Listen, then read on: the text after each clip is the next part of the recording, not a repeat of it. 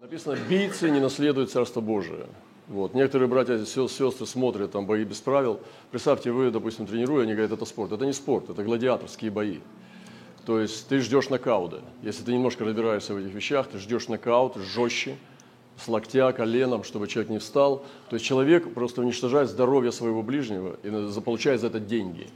Написано, бийцы Царство Божие не наследуют. Наша церковь, братство осуждает эти виды спорта, потому что это уже не спорт, это кровожадное зарабатывание денег, это бизнес, кровавый бизнес, вот, э, который доводит людей до ну, инвалидности, очень много коллег, вот, когда ты открытым локтем пробиваешь висок или кому-то ломаешь зубы э, с колена, и у него тяжелейший нокаут, э, тяжелейшее сотрясение мозга, и потом у него там тики нервные и так далее, ты не можешь быть христианином, который смотрит эти вещи кровожадные – Э, если ты смотришь эти бои без правил, конечно же, ты ждешь нокаута, потому что бой неинтересный без нокаута.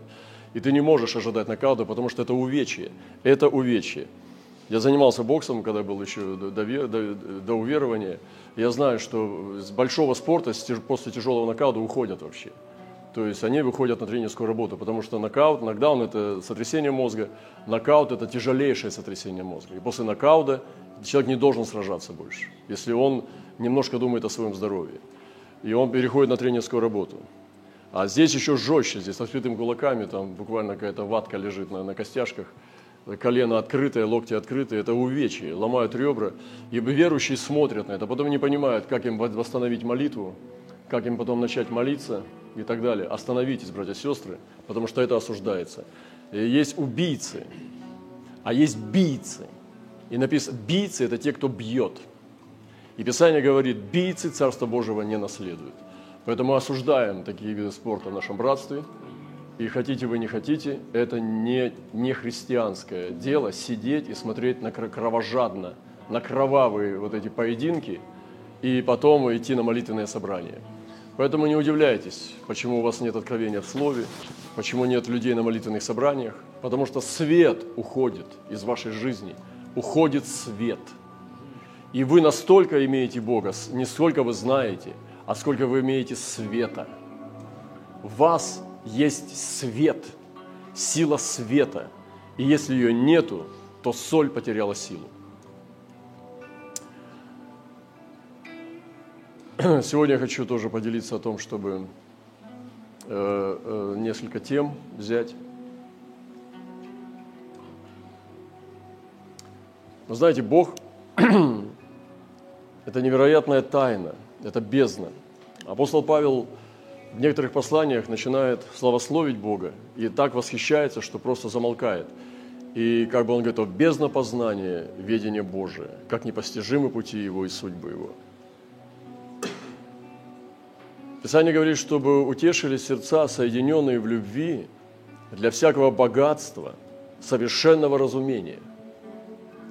Подумайте, всякое богатство – совершенного разумения. Для познаний тайны Бога и Отца, и Христа, в котором сокрыты все сокровища премудрости и ведения. Это послание Колоссянам, 2 глава. И Бог – это тайна. Сегодня мы получили откровение о том, что у нас есть служитель, он тоже бодрствует ночью. Перед этим служением. Вот даже наше служение сегодня – это не просто собрание. Мы приходим к служению, приготовившись. Потому что это священное действие. И сегодня я вещаю здесь не, не просто так, а приготовившись к этому служению. И не один день. И было показано, как существо, которое служит с Божьим человеком, оно способно нести измерение неба, земли и под водой. Я коротко коснусь, потому что это такое много личного, но это небесное ведение о небесном. И богатство Бога, и тайны Бога, и сокровище премудрости ведения – это понимать небеса – Многие люди рассматривают небо, не понимая, что такое небо вообще. Некоторым даже кажется скучным. Но небеса и верующий Божий человек, который живет на земле на этом, который встретился со Христом, ему небеса ведомы. Ведомы небеса. Земля, он понимает события. На земле, которые происходят, тенденции и все эти тайные ходы и движения на земле, среди человечества. Божий человек имеет ведение о том, что происходит на земле. Через призму Божьего Слова он смотрит и видит – и не удивляется ничему. И под водой это тайны сокровенного мира, мира второго неба в том числе, где он тоже может идти, чтобы иметь дарование наделять светом, изменять, останавливать, блокировать, минимизировать и менять. Сегодня не напрасно вот то, что говорила сестра, обозначая эти аниме там, и всех эти, все эти культовые э, слои социума. Э, мы делаем правильную апостольскую работу, то, что мы обозначаем эти названия, и мы осуждаем это. Это может делать апостольская церковь. Она должна поставить оценку. Вы можете сказать, ну надо быть толерантными, как там, детки вот слушают, смотрят уже японская культура. Да, но если там демоны, они создали, они наполняют это, и мы не осуждаем, что мы тогда за церковь такая. Скажите мне, вы хотели бы слушать сейчас лесть от меня? Хотели бы слушать здесь за кафедрой лестные слова? Вы хотели бы, чтобы вам сейчас на душе стало хорошо, или вы хотите правду услышать? Вы изберите для себя, что вы ждете и что вы хотите. И мы здесь не балуемся, в игры играем – Наша жизнь, она однажды предстанет пред престолом, и я буду отвечать за то, что я говорил. Я буду давать полный ответ перед Господом Богом моим за то, как я говорил истину. И сейчас я тебе буду угождать, или же я буду служить Богу. Ты ответишь перед Богом своим. Ответишь. И, кстати, не только перед Богом, и перед братством тоже в вечности. Написано, они будут вам судьями. И братство встанет тоже, судьями будет. Не думайте, что оно не будет судьями, оно тоже будет судить этот мир. И те, кто ходят в истине, они будут судьями.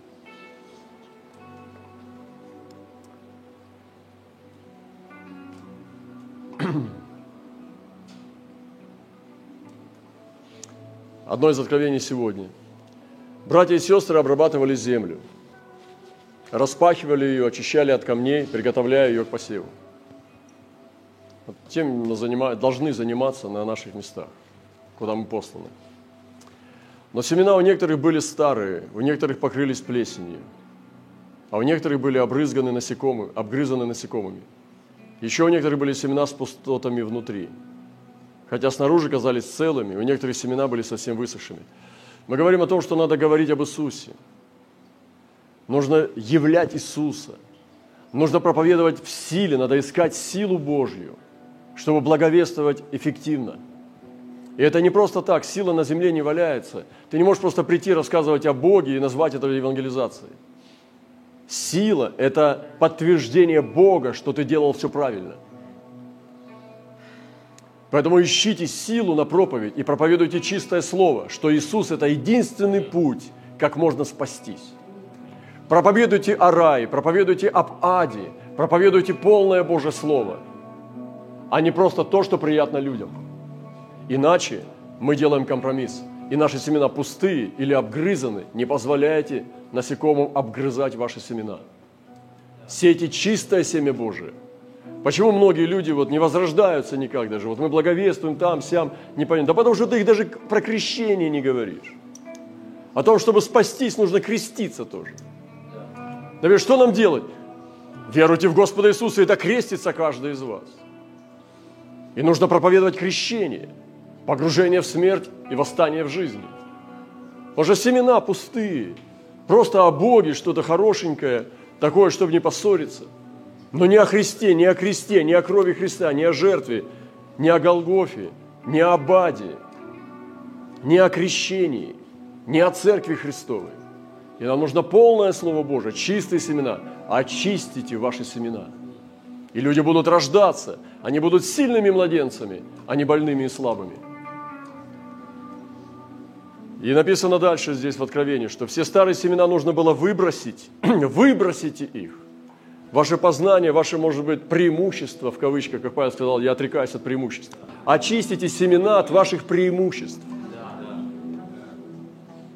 И проповедуйте Христа чисто, чистое семя Божие. Потому что вы не себя проповедуете, а Иисуса. И необходимо было выбросить старые семена и найти новые для хорошего посева.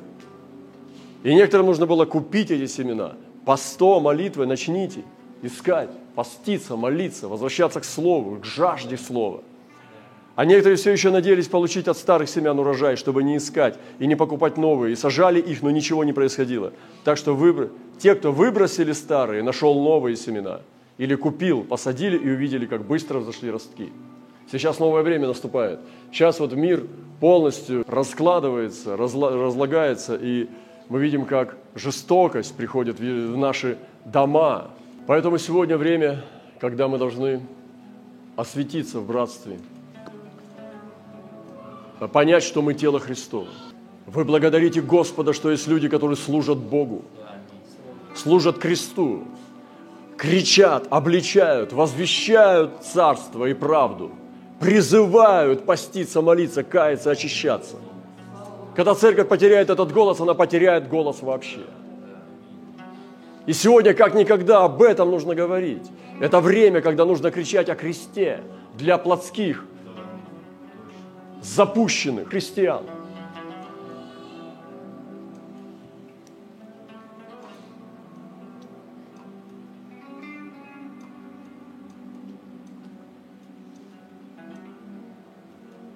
И боговедение сегодня очень важно.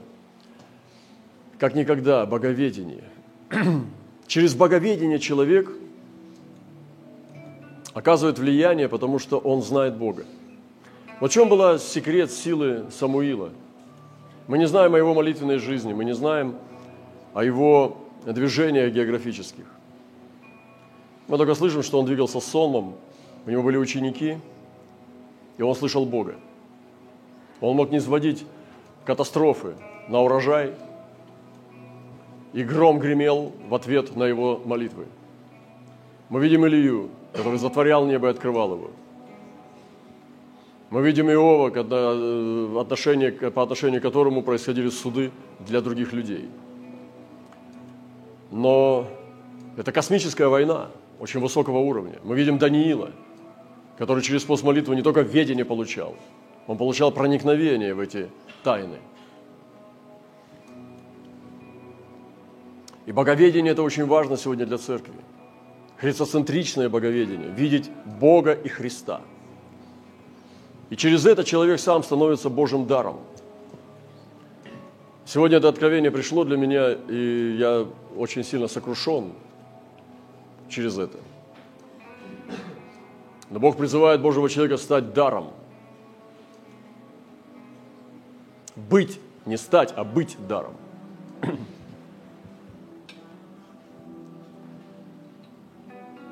Павел сказал, я буду дарован вам –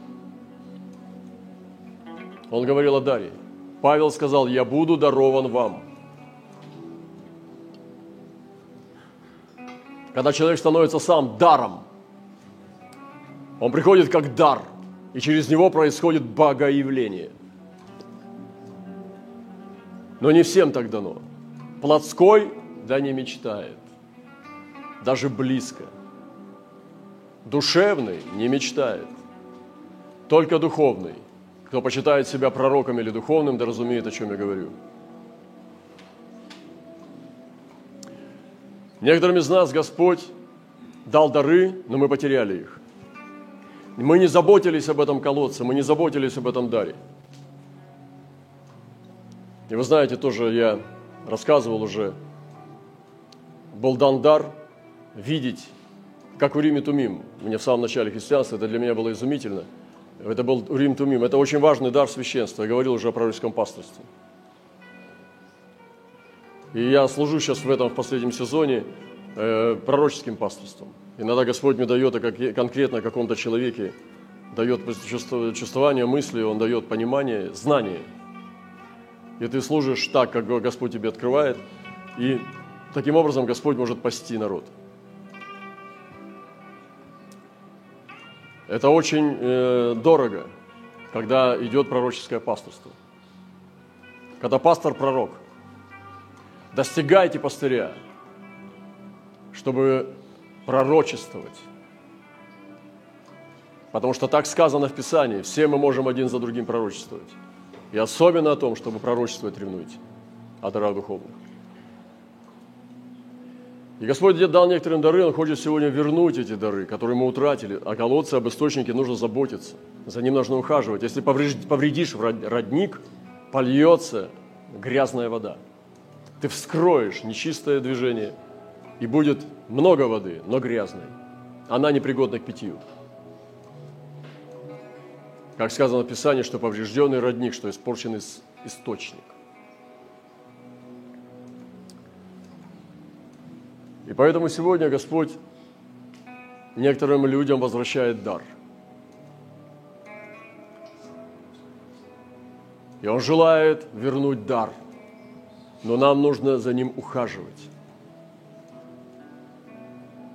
Кто-то двигался из вас в исцелении, ревновал, перестал уже об этом ревновать кто-то в пророческом двигался там и так далее, кто-то сны видел постоянно, полностью исчезли. Разве так должно быть? Не должно ли это усиливаться? И ты понимаешь, что ты слабеешь на своих собственных глазах, ты видишь, как ты слабеешь, и ты ничего с этим не делаешь. Как это может быть? Это предать крест. И вы знаете, что все дело в кресте. Дело в кресте. Надо вернуться к кресту. К кресту надо вернуться с висящим на кресте Спасителем. Я знаю, что сейчас я мог бы проповедовать проповедь радости. Но, дорогие братья и сестры, разве нам это надо? Не хотите ли вы услышать голос Божий? Я хочу, независимо от своих предпочтений.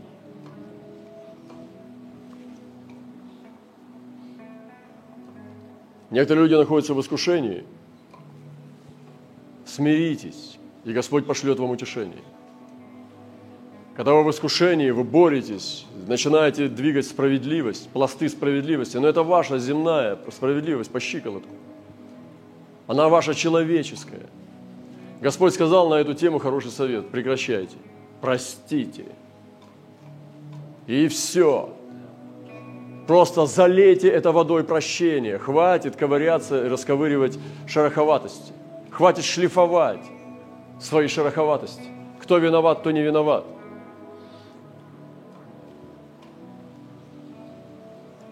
Вчера у нас было, позавчера ночь молитвы, и мы глубоко зашли, искали Господа, и я на самом деле вспоминал, как я первый раз еще не был в контролируемом э, вступлении – еще не мог контролировать, и я упал. Я вспоминал, что я упал тогда и потерял сознание. Вот, что-то говорил про ангелов, и потом выключился. А сейчас я захожу гораздо глубже. Гораздо глубже, чем тогда. Гораздо более тяжелые сферы. Но могу контролировать. Это Господь Дух усилил. Вот так мы молимся, братья и сестры.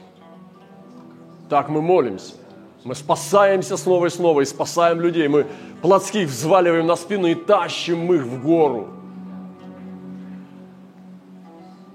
Я ехал, и там открылось окно, я хотел сказать что-то поприветствовать, но невозможно было разговаривать, мы даже не прощались, можно сказать, давайте сейчас разойдемся, мы, невозможно было разговаривать, трудно было разговаривать после молитвенных собраний. Не приветствоваться, ничего, мы просто часто так делаем, просто останавливаем молитву и все, уходим э, по домам, чтобы не выходить из этого измерения. И мы ехали, открыл окно, брат, и что-то я хотел сказать, какую-то глупость. Я понял, что у меня только одно слово, которое я могу говорить сейчас, которое будет нормально звучать, а не глупо. Потому что все, что я говорил, это глупости. Только одно слово мог сказать. Это прости. И все. Это, это самое хорошее слово, когда тебе не о чем больше говорить, когда ты не можешь ни о чем говорить. Это прости. И это нормальное состояние христианина. Когда ты обращаешься ко всему творению и говоришь «прости». И Господу ты говоришь «прости». Я подумал, да, я только могу одно слово сказать, чтобы не быть глупым, это «прости».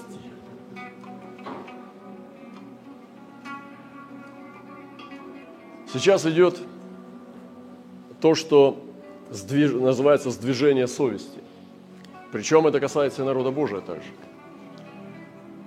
Петр говорит, апостол, верховный апостол Петр, так и нас ныне подобно всему образу крещения, не плотской нечистоты омытия, но обещание Богу доброй совести спасает воскресением Иисуса Христа.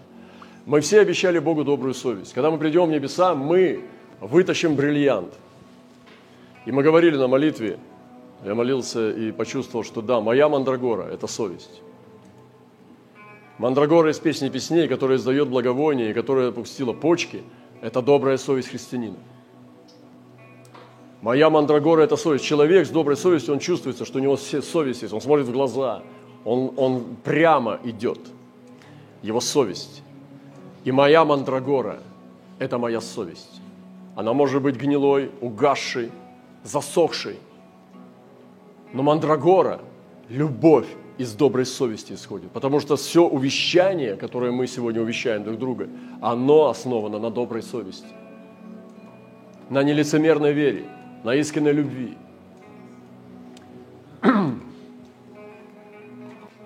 И мы вступили в завет с Богом через водное крещение, братья и сестры, однажды, когда мы сделали это, мы заключили завет, мы обещали Ему сохранить добрую совесть. Мы обещали в вечности отдать Ему нашу добрую совесть. Это мандрагора, которую мы достанем изнутри своего внутреннего человека и представим Ему добрую совесть. И если она сегодня скверная, и она сдвинулась с места, она нечистая, она измененная в какое-то собственное верование в каких-то, в собственном Евангелии, которое мы могли придумать внутри себя – Господь сказал, те меня любят, кто соблюдает заповеди. Это Господь сказал. И что бы ты ни крутил, ни говорил, ни накручивал, ты не можешь это изменить. Потому что Господь сказал, тот, кто любит меня, тот соблюдет заповеди мои. Если ты нарушаешь заповеди Божьи, ты его не любишь. Потому что это знак того, что ты любишь Господа. Это заповеди. И ты не изменишь это. И мы вступили в завет с Богом и обещали Ему сохранить нашу добрую совесть. И не только сохранить, чтобы она расцвела еще добродетелью. Потому что мандрагора должна пустить почки и дать запах, запах доброй совести. И есть преобразование, преобразованные разные как бы, уровни совести, от сожженной, да, сожженные в совести своей написано, они сгорели в огне искушений, не в огне Святого Духа они сгорели, а в огне искушений и лжи. И совесть их прогорела. Вы когда-нибудь... Кто любит горелое что-то? Никто. Потому что горелое – это мертвое. Горелое – это убитое. Горелое мясо, горелый, горелый сахар, горелое. Все, что ты сделаешь горелое, невозможно к употреблению. И сожженная совесть, сгоревшая совесть во лжи. Бодрствуйте за своей совестью – исцелите ее, очистите свою совесть, потому что вы обещали Богу принести добрую совесть. И потом идет чистая, добрая и в Духе Святом. И совесть сегодня сдвигается не только на планете, но в теле Христа. Что влияет на ее трансформацию? Из доброй вниз. Это внешние ценности. Когда на нас влияет уже мир, а не Слово Божие – мы начинаем подвергаться сдвижению совести, по наклонной. И она начинает слабеть. Наша совесть в Духе Святом начинает ослабевать и сдвигаться с горы вниз. И внешние ценности сегодня, которые влияют на церковь, вторгаются, внедряются в нее, они сдвигают ее с ее фундамента, с камня Христа – критические события, и ты уже не удивляешься, тебя не шокирует это, ты уже привыкаешь к этим вещам. Это страшно, нельзя, нужно шокироваться, нужно держать свою совесть распаханной. Нельзя привыкать к этим вещам, нужно трезвиться и рвать на себе сердце, чтобы все время сострадать, чтобы у нас было сострадание. Потому что жестокий верующий человек – это неверующий человек. Также влияет на трансформацию личные грехи. Когда ты здесь согрешил, ты ранил Господа, ранил Дух Святой, попрал кровь, покаялся, там исповедался или не исповедался, второй раз, третий, четвертый, пятый, вы думаете, это будет до бесконечности? Не может так быть. Мы привыкаем жить в грехе, в тайном грехе, в небольшом грешке. Но человек привыкает, и его совесть трансформируется, она сдвигается. Например, немножко подворовывать, или немножко блудить, или немножко смотреть не туда, или там то, все, немножко, немножко, немножко, немножко, и совесть перестает быть сияющей, доброй. Она гниет, она засыхает.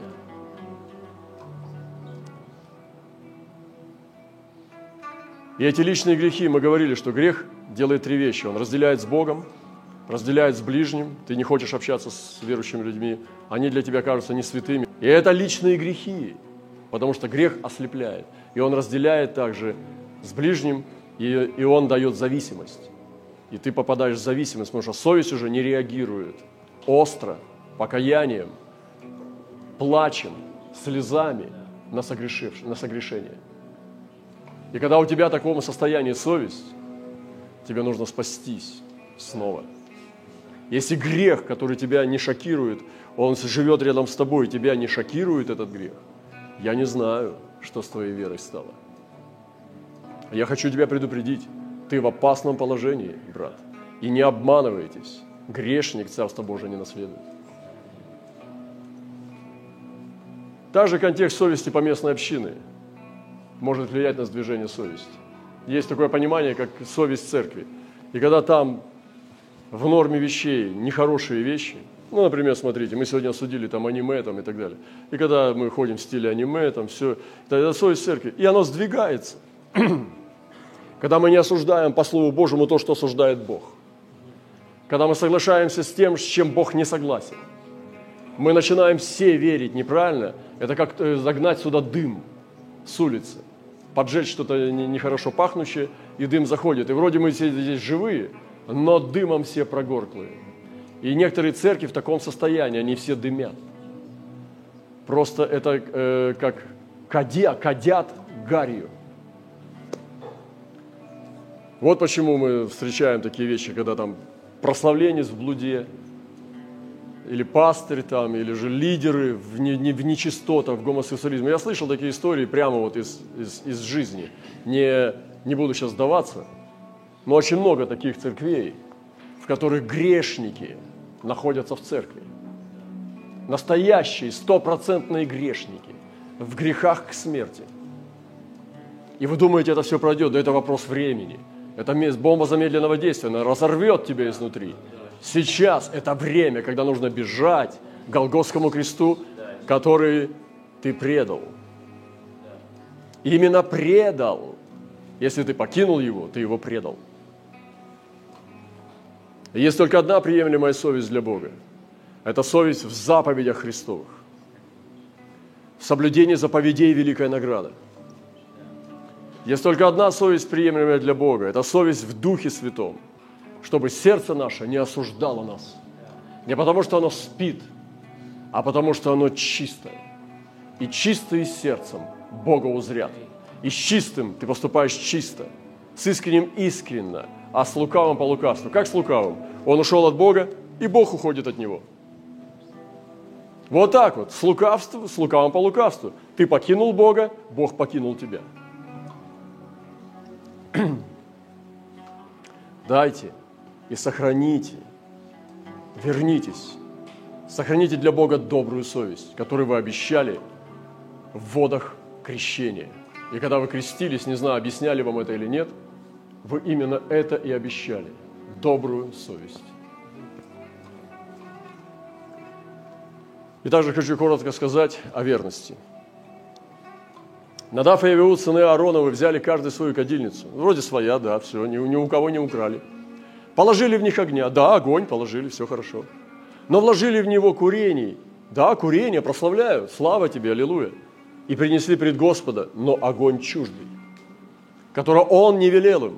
И вышел огонь от Господа, и сжег их, и умерли они перед лицом Господним. Чуждый огонь.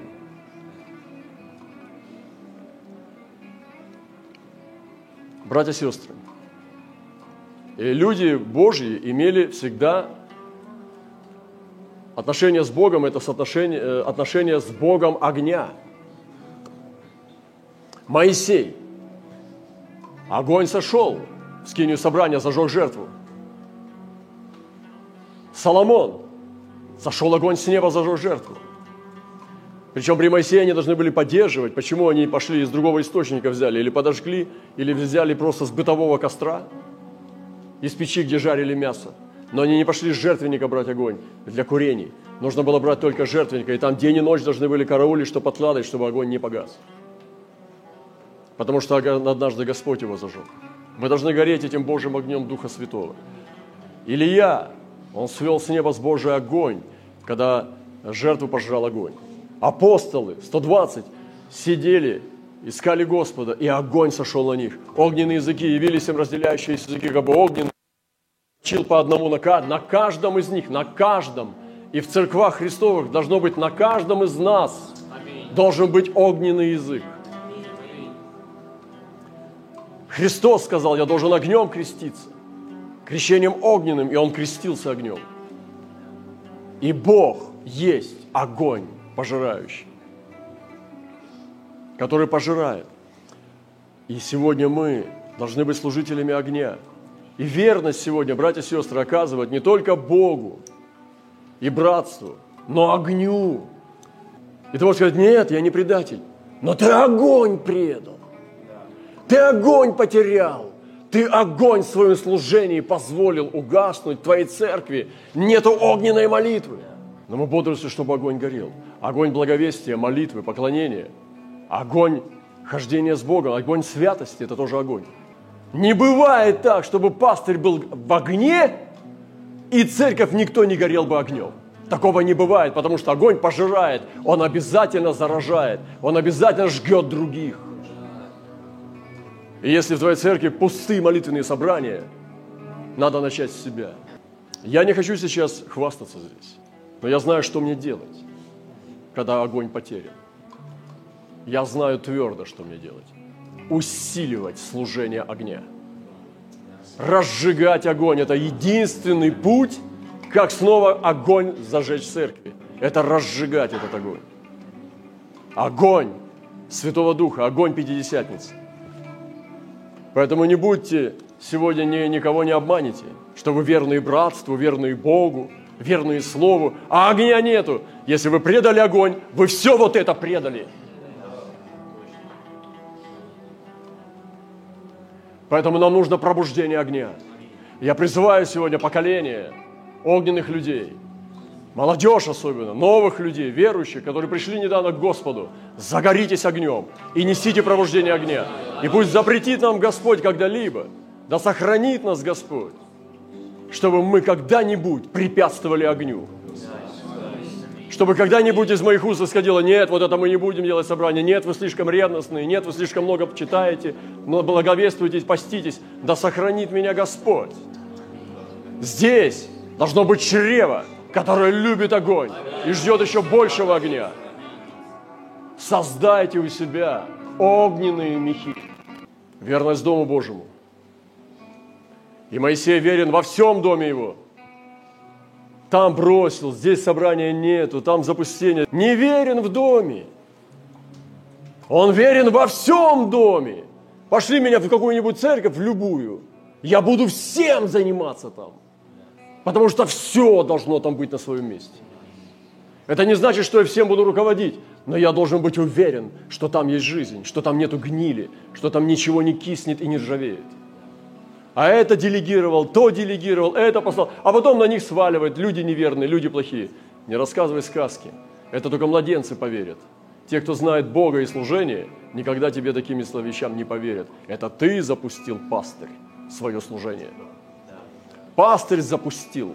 Люди везде одинаковые. Дашь место плоти, плоть победит. Дашь место духу, дух победит.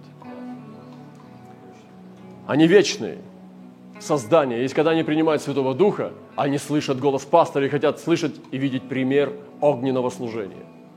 И словами здесь не поможешь. подстраивают служение под то, чтобы себе выходные делать. И Моисей верен во всем доме его, как служитель, для засвидетельствования того, что надлежало возвестить. И вот Моисей в Доме Божьем, все, везде Моисей, он служитель верный. А Христос как сын в доме его, это еще выше. Дом живо мы, если только дерзновение и упование, которым хвалимся, твердо сохраним до конца, если только сохраним до конца. Представь себе, я хочу, ну, так вот, не бояться говорить, что думаю. Представь тебе, жизнь подойдет к концу.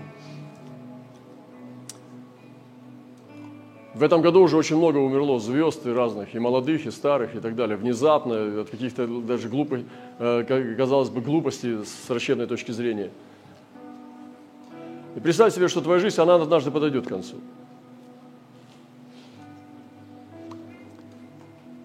То что можно вспомнить о тебе? Кем ты останешься в памяти? Что ты принесешь в вечности –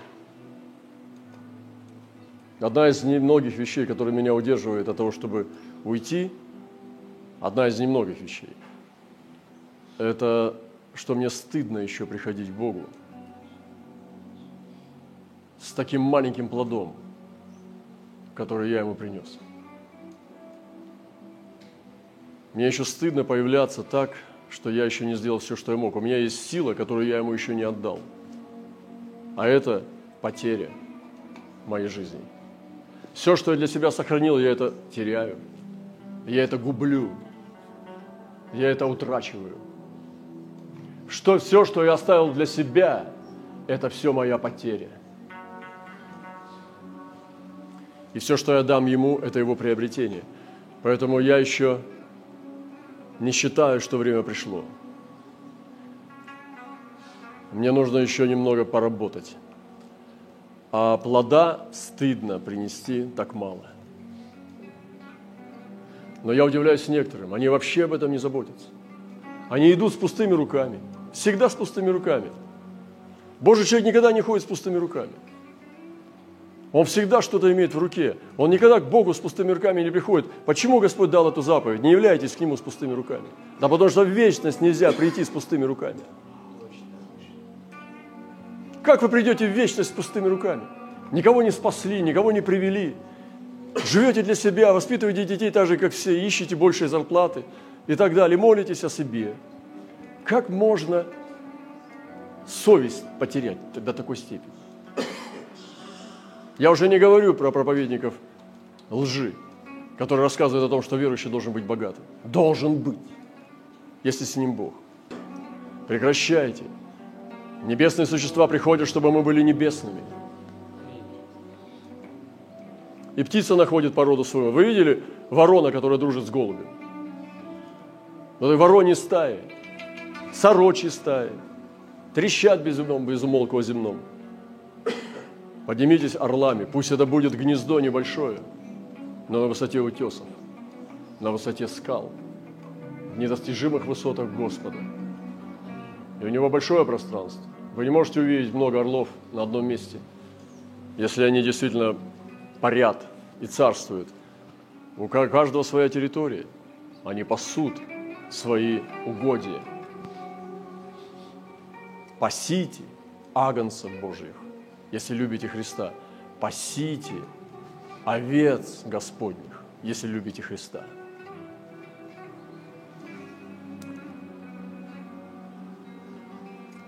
Третий уровень верности – это верность служению. И Павел однажды сказал, скажи Архипу, смотри, чтобы тебе исполнить служение, которое ты принял в Господе. Я сегодня обращаюсь к вам, пастыря. Архипы, смотри, брат, смотри, сестра, чтобы тебе исполнить служение, которое ты принял в Господе. Но многие сегодня побросали – Представьте себе, чтобы, вот, допустим, братья и сестры, вот на, на минуточку, сохранит Господь, вот если бы я отпал, если бы меня в мир потянуло. Представьте себе, какой бы был ущерб для Царства Божьего. Какая была бы утрата, какой бы был ущерб, если бы я был неверный. Вы представьте себе, многие бы из вас отвалились и возрадовали, что теперь можно. А представьте себе, что я огонь потерял и перестал вам так проповедовать, как сейчас проповедую, и начал бы лить воду, просто пустоту, чтобы вас э, ну, утешать. Представьте, какой ущерб был бы, если бы меня в мир потянуло, или если бы я отпал. Я говорю почему? Потому что я боюсь, и я не боюсь потому что лучше умереть, чем в такой позор зайти. Лучше умереть прямо сейчас, чем такое позорище себе в вечности и на земле оставить. Слово судит. Благодари, что оно судит, что еще слышишь его. Если бы отпали верные сегодня, лично я бы сделал других. Мне нельзя падать. И тебе также надо видеть, что ты не имеешь права падать. А почему тогда ты отпал? От огня? Следующая верность – это верность братству. И так каждый должен разуметь нас как служителей Христовых и домостроительный тайн Божьих. Так разумеете нас. Так разумеете меня, как служителя Христового – и домостроительно тайн Божьих. И верных так, разумеете. А домостроителей требуется, чтобы каждый оказался верным. Для меня очень мало значит, как судите обо мне вы. Или как судят другие люди. Я и сам не сужу о себе. Вот это правда. Абсолютно аминь. Два раза. Потому что я точно так же думаю. Как Павел сказал. Я уже сюда пришел. Это моя комната. Это моя ниша. Повторю еще раз. И так каждый должен разуметь меня как служителя Христова и домостроителя тайн Божьих. А домостроителей требуется, чтобы каждый оказался верным. Для меня очень мало значит, как судите обо мне вы или как судят другие люди. Я сам не сужу о себе. Бог знает мой суд. И была верность церквам Павла. И проявилась неверность Димоса, Александра Медника – и разные другие служители, которые он по именам перечисляет, чтобы люди знали, что они отступники. Я говорю сегодня к служителям особенно, пастырям и лидерам. И написано, всегда учащихся и никогда не могущих дойти до познания истины. Как Иоанне и Амбрий противились Моисею, так и сии противятся истине. Люди, развращенные умом, невежды в вере. Да, они невежды. Спросите их про глубины Божии, они про них ничего не знают. Поэтому и бесятся. Но они немного успеют, они вообще ни в чем не успеют. Ибо их безумие обнаружится пред всеми, как и с теми случилось. И последнее. Верность мечте призвания. Павел пишет, «Братья, я не почитаю себя достигшим, а только забывая заднее, простираясь вперед, стремлюсь к цели к почести Вышнего звания во Христе Иисусе. Итак, кто из нас совершен, так должен мыслить. Если же вы о чем иначе мыслите, то и это Бог вам откроет. Высшая мечта Павла была высшее звание Божие во Христе Иисусе. Самая близкая позиция к сердцу Христа. Смотрите, почему? Любовь. Потому что Он так возлюбил Бога. О чем ты мечтал и мечтаешь? Вот когда ты принял Христа, когда ты получил Святого Духа, ты вообще получил мечту – вот я наивен, может быть, настолько, но мне кажется, что нет ни одного человека без мечты. Хотя, возможно, бывает. Психологи говорят, что бывает. Но это какое-то отклонение. Бог сотворил человека с мечтой, это значит птица с крыльями. Не которая просто так для красоты, чтобы бить ими. Не для того, чтобы просто махать, но чтобы парить. И мечта – это как раз наша площадь, наша мощь крыльев – если нет мечты в Божьем человеке, высшей мечты, в Боге, во Христе мечты, у нас нет мотивации жить на пике. Все, что есть какая-то мотивация, там где-то устроиться, что Бог тебе помог, там, там жениться, детей родить, там здоровых, профессию обрести. Но Бог помогает. Но не для этого Он тебя спас, чтобы ты был счастливым на земле. Он вообще-то тебя для себя приготовляет. Для себя, а не для тебя. И вот красивая девушка родилась, невеста Христова, и говорит, я не хочу замуж выходить. Я останусь одна, мне нравится, я себе нравлюсь. Все, потом она станет бабушкой, нет потомства, ничего. То есть, и так вот церковь, которая сфокусирована на эгоизме, на земном, она не хочет Христа. Она не хочет быть женой Христа. А если хочет, то тогда люби его. Люби больше всего. О чем ты мечтал и мечтаешь?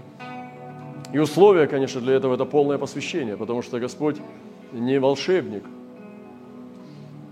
чтобы бегать и наши прихоти исполнять.